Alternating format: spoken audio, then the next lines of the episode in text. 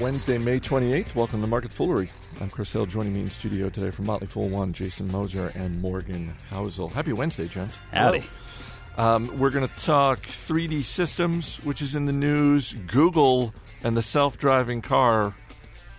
Holy cow! We'll, we will we will get into that, but let's uh, stick with retail for the moment, and that's Michael Kors. Uh, fourth quarter profit.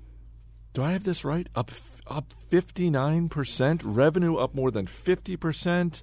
Their North American comps, Jason, were basically the opposite of coaches. I mean, I was going to say, man, if you like symmetry, there is some really interesting symmetry going on there. It was like 20% either way. Their North American comps, yeah. Michael Kors' North American comps were, I think, 20.6% on the positive side versus coaches, which were, you know, a dismal uh, negative 21% last quarter. So yeah, there there was there was a little give and take there. We were talking about this before we started ta- taping. An amazing quarter. Yeah, anyone would want these numbers for their quarterly results, and yet when you look at the stock, the stock is it was up early and then it was flat and then it was down a little bit. Like, it, why is the stock not reacting to?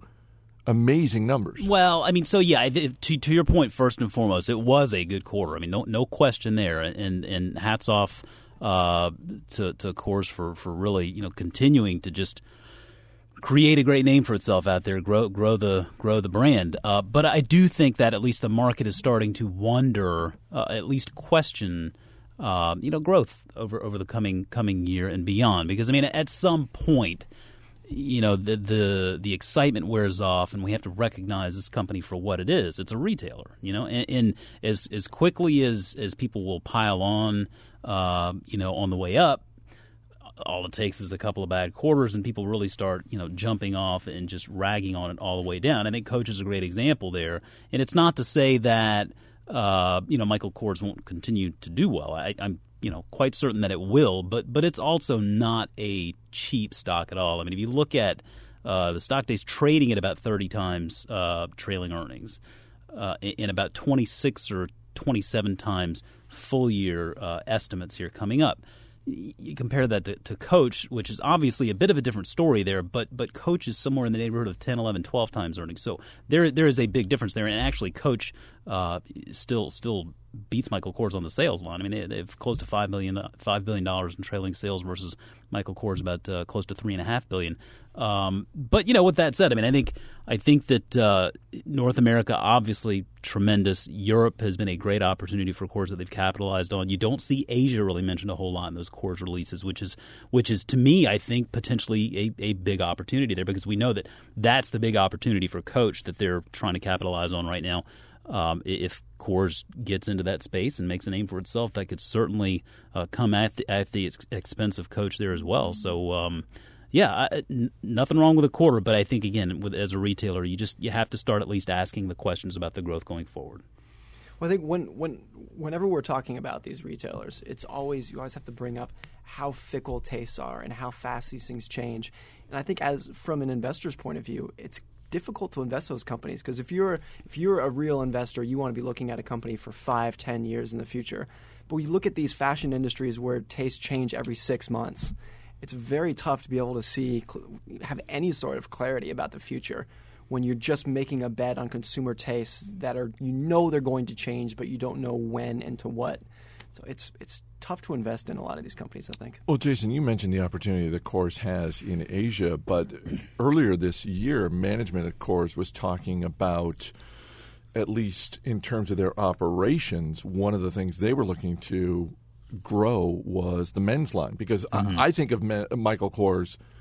And it is first and foremost, it's women's apparel and accessories. You go to their website, though; they do have, you know, men's products, that sort of thing. But but it seems like, on the one hand, that's an opportunity for them. On the other hand, I, I don't know if you're an investor if that's the thing you're betting on. Yeah, I, I, mean, I don't think I would. I mean, I think that I think that I would view that as as potentially I mean, maybe an incremental opportunity. I don't think it's anything that could really uh, match match at least the perception there of, of, the the women's segment of the business. Um, but I mean, by the same token, I mean that's that the coach really saw that as a great opportunity just you know a couple of years back um, and, and, started trying to steer the business more towards the, the men's line. And, they and they continue to do very well in that segment. Uh, they're growing sales in, in their men's uh, goods. and, and I think that there is there's definitely an opportunity for Kors there. I, I, I don't know if, if that brand resonates the same um, with men that, that a Coach brand might. I mean, we we've talked before about kind of, I mean, sort of the difference at least just in, in when you when you see like the labels there. I mean, the, the the Kors label versus the Coach label. They're two very different looking you know brands, and I don't know if it maybe resonates as well with a, with a guy as it does a girl. I, I just don't know. I mean, I, I we talked about this before taping, and oh, yeah. my wife doesn't own any Kors that I know of. I don't think yours does. Does, no. does yours? I, I just don't know. I I don't know as much about Kors as as I do about Coach from a from a brand uh, power perspective. But I think that Morgan makes a great point there in that regardless whether it's Kors or Coach, these are brands that they, they can go out just as quickly as they come in. And that's you know that's one thing I, I like your Under Armours and Nikes more because they, they sort of transcend just that that brand. I mean, the brand alone is not really the competitive advantage as much as it's the brand along with the actual market that they're tapping um, in in athletic apparel and equipment uh, and footwear and stuff like that. Whereas you know, handbags, accessories, things like that. They're just a dime a dozen. They're all over the place. So, uh, Morgan, since we're talking uh, retail, uh, yesterday. Uh, when you weren't here, we spent a lot of time talking about macroeconomic stuff, uh, and I did believe me that did you, you were razzing me a little bit uh, this morning about that. That did cross my mind, but I am curious. since we're talking retail, was there anything that you saw yesterday primarily in the consumer confidence numbers. Was there anything you saw that jumped out at you? Most consumer confidence numbers are fueled by three things the stock market, gas prices, and politics. Those are the three huge variables that always move consumer confidence stock market's been doing well lately. That that's going to have a big impact. Gas prices are pretty flat. That, that doesn't do much. Politics has been pretty tame, which is what you want. So, and the other thing about when you're looking at consumer confidence numbers, those have almost no indication of what's going to happen next. It's a perfect view of what happened in the past. But if you're looking at those numbers and saying, what does this mean for companies next quarter, next year, next five years, there's there's really not much you can read into that. So I don't spend too much time paying attention to consumer confidence. There, there have been some studies where people take consumer confidence numbers and sort of splice it next to the stock market. It's almost perfect. Whatever the stock market did in the last 38 days, that's how confident people are about the economy. Shares of 3D Systems down more than 10% this morning after the company announced a secondary stock offering of close to 6 million shares when uh, and we've been talking for years about how cheap money is, how mm-hmm. easy it is for companies to finance whatever they want to do through debt.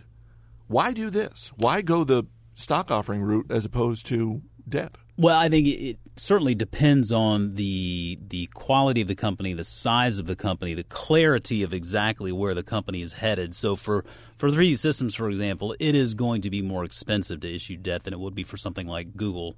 Um, I was reading earlier this morning where Tesla uh, was downgraded to junk status just on their the debt they were issuing for the Gigafactory. And, and, and again, I mean, I don't think that's really that's that's not so much a, a, a knock against the company. It's just a knock against the general situation here that you you know, still at the end of the day, it, it's electric vehicles, and they're trying to build this five billion dollar gigafactory that we know may or may not work yeah, I think it's probably going to be warranted. It's probably going to warrant a little bit of a, of a riskier uh, debt rating, and, and, I think with 3D Systems, they would probably get a riskier debt rating as well. Uh, while shares are down this year, I mean, uh, still the, the, stock has done very well, and given their growth strategy, I mean, they they grow via acquisitions. Um, I think the secondary here at, at, this point is still probably a decent move. Um, the company's made about 22 acquisitions going back to 2012, and going back one more year that that total comes closer to 50. So they, they do make a lot of deals. Um, I, I, think the questions I have with 3D systems really are just. I understand. I think it's a little bit. It's a little bit more clear the commercial implications of the business. I am not as. I'm not sold on the consumer implications of the business. Like I don't know that. You know, I'm going to go over to Morgan's house one night for dinner, and he's going to show me his 3D printer and how he just printed dessert. I, I, I, just would, if you wanted to, I would. It's well, it's, see, it's an open invitation. That's what kind of a guy he is. I mean, that you know. But if you're barbecuing, you print out some uh, plastic cutlery. There right. you go. See, Chris, those Chris are tried my printed steak the other night. He wasn't a fan. those are interesting and novel ideas indeed. Yet I'm not sold on on the actual uh, uh, you know the actual fact whether they may they may happen. And, I think that's that's probably where you have to look at the, at these 3D printers at this point. You know whether it's ExOne 3D systems or Stratasys. And again, I know we, it seems like we just say this all the time, uh, but but really, if you're interested in this space, and I, and I understand why you would be, I think the basket approach is much more uh, reasonable. Is to just own a little bit of each one in equal amounts. Um, you know, I mean, if you look at 3D's share counts outstanding, I mean, you go back to 2009 uh, the share count was about 68 million shares outstanding, and after this offering, it's going to be closer to 110 million. So, I mean, you're going to see that share count probably continue to go up over the over the coming years because they're going to need to figure out ways to get capital to make those acquisitions and grow that business. But you know, the upside is that when you look back at organic growth for this company, they have actually brought some organic growth. In 2011, it was 19 percent. Last year was closer to 30, and when you see that that means that those acquisitions, you know, notwithstanding, they're still doing a good job growing that company. That's good. Morgan, when you look at a company, just any company, we'll remove 3D systems from the equation. You see that a company is doing a secondary stock offering. What goes through your mind? I'm curious if you look at that as it is on balance a bullish sign, a bearish sign, a red flag? What you know, or does it depend? Well, in the huge majority of cases, companies are absolutely terrible with capital allocation within their own stock. They repurchase shares after shares have rallied and they're very expensive. That's when they say, "Oh, big buyback, here we go." And then after shares crash and they're really cheap and you know they're down 80%, that's when they start issuing equity. It's this it's the worst you could possibly think of. Uh, and it's pervasive across industries, across all CEOs and CEOs, CFOs. It's one of it's one of the biggest uh, uh, destructions of investor value that takes place consistently over time, especially share buybacks. They're just consistently done wrong. So when I look at when I look at a company doing a secondary offering, I mean, the first thing I want to know is is your stock richly valued? The answer should be yes. And I think with a case like 3D System, yeah, shares have been whacked around lately, but it's still a pretty richly valued company. That's when you want to issue stock. That's great.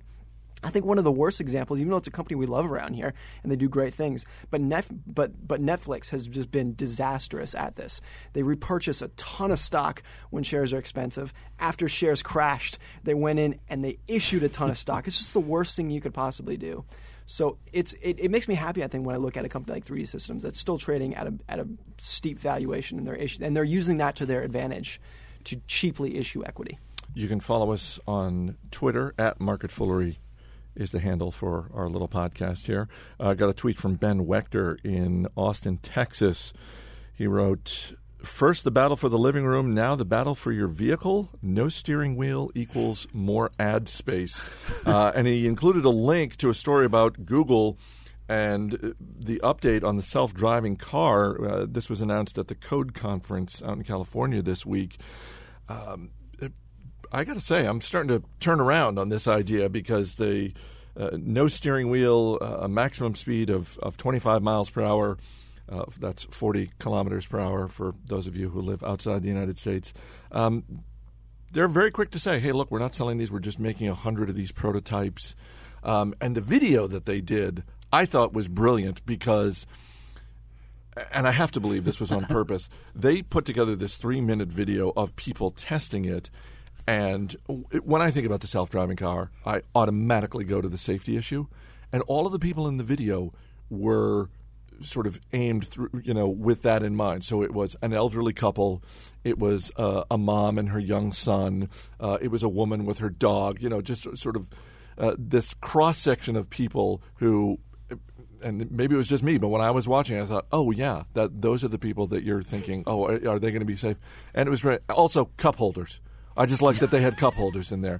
But Morgan, you were saying you are you are more and more bullish on this. And you know, it's interesting with the safety issue because that's what everyone brings up. I almost feel like there's an analogy here with flying. How everyone knows flying uh, is yeah. one of the safest ways to travel, but it's one of the most feared ways of traveling. With the self-driving car, Jason, you, you might know the numbers. Google's prototypes, they've driven what like 600, 800,000 miles, something something absurd yeah, like I mean, that. They've, they've, yeah. And they've been in two accidents.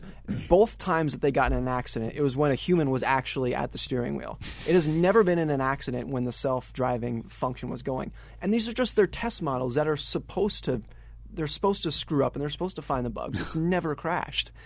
And it, it seems like the kind of thing, you know, I was reading about Google's self driving car this morning. It, It can see 600 feet in any direction, 360 degrees around the car. It's so much more. Uh, uh, it's so much more aware of what's going on than humans are, are. And I understand the nervous side of it. Of course, that's going to be a big issue. From what I've read, is that everyone who has been in a ride in these things, they say the first time you do it, it's terrifying and exciting and exhilarating. The second time you do it, you're just bored out of your mind because it just it just occurs to you like, yeah, this thing can drive perfectly, and now I'm just going for a ride. Now like what do I've I been- do? Now what do I do? I just look out the window and I'm, it's just like I'm riding a bus or something.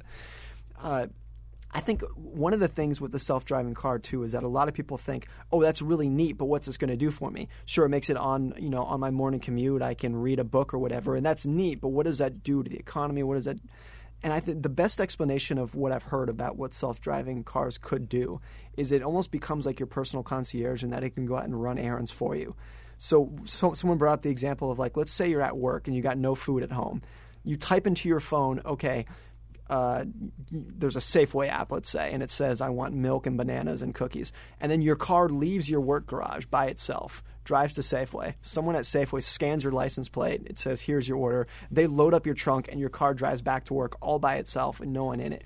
Or maybe your car can take your five-year-old kid to school for you know for you just by itself. There's so many things that it can do, but I think people just get attached to this vision of, oh great, so I can read the paper in the car now. Well, that's neat, but that's that doesn't really change my life. But I think if they really figure this out, as I think there's so much momentum now, it's 10, 20 years from now, this is going to be a, a huge thing. Well, I really think it, it could be transformational. and particularly if okay, so these are the prototypes. They're going up to 25 miles an hour. I'm thinking golf carts, because and and not just on. I mean, yes, on the golf course, but I'm also thinking of planned communities where you know in Florida there are a lot of people who aren't driving cars; they're driving these tricked out golf carts that really aren't on their own going any faster than 25 miles an hour. Thank goodness. Um, and There are, I mean, there are plenty of golf cart uh, playing communities. You know, I mean, a couple of years ago, we had uh, one of our members who came down um, from Michigan, Doug Harrington. Um, he brought a he brought that Ford vehicle that parked itself. And so this was pretty cool. Like we got to get in the car and like sit there, and this thing parallel parked. Reverse we parallel did- yeah, like you don't do anything. The car does it. And I mean, I think Morgan just the, the exhilarating, exciting, scared a little bit. You know, you're like, wow, I can't. I'm just waiting for this thing to pop the car, you know, in back of us, and then just run to the car in front of us, and just to be some just crazy insurance claim. But it actually it parked like no problem. It, it was very impressive. You know, then. I see something like I see something like Silicon Valley a couple of weeks ago, where the driverless car like ships him off to the nether regions, This- and I'm like, the great show on HBO, the, the- a driverless car uh, factored into uh, one of the plots, and basically a guy was on his, and it was basically the nightmare scenario for driverless car, which is uh, a command, a remote command sends the car not to your home, it sends it elsewhere, and in, in the case of the show, it basically put the guy on a container ship, and he was just he just disappeared for five days. nowhere. But I, I mean, you know, we've seen the news before where people talk about hacking airplane cockpits. I, can't help but think that someone be able to hack, you know, a, a self-driving car without any real problem at all. Uh, with that said, I mean, I agree. I think the implications here there there are certain um, instances where this works very well. I think you know the the planned neighborhoods where, where it's a little bit more of a controlled environment. I think I think that all makes a lot of sense, and I, I think that uh, I think they're onto something, and I think it will be be something that uh, becomes more and more a part of yeah, certain parts of, of our society as, as years go on. So that's exciting. there's always a fear of the unknown that is just you're scared of it just because it's unknown. So you know someday there will be a bad accident in a self-driving car, and when it happens, it's going to be national news, and oh, people are going to say this is over.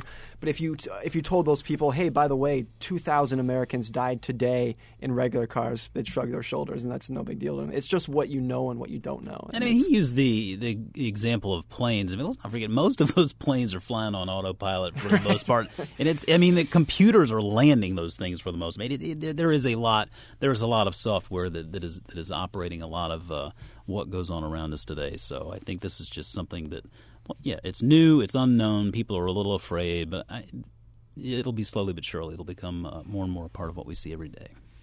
It is National Hamburger Day. Yes. So, for our dozens of listeners, let's make a hamburger recommendation. What's what's a place? It can be anywhere in the country, anywhere in the world. What's a place when you go there, you're thinking, "Oh, I'm going to this place. I'm getting a hamburger." I'm glad you asked. I didn't. I didn't know you were going to ask, but I have a perfect answer. I was in New York yesterday, and I was starving, and I stopped at a place called The Counter. It's near Times Square. Okay. It was epic. It was one of the best burgers I've ever had. Was it a burger joint or was it just a diner and, and they just happen I, to I have don't, great burgers? I don't know if they're if it's a chain or whatnot, but it was it, it was it was framed like an old school 1950s diner style, and it was make your own. You you got a sheet of paper on your table. You just check off. I want this. I want this. I want this, and it was it was delightful. What'd you go with?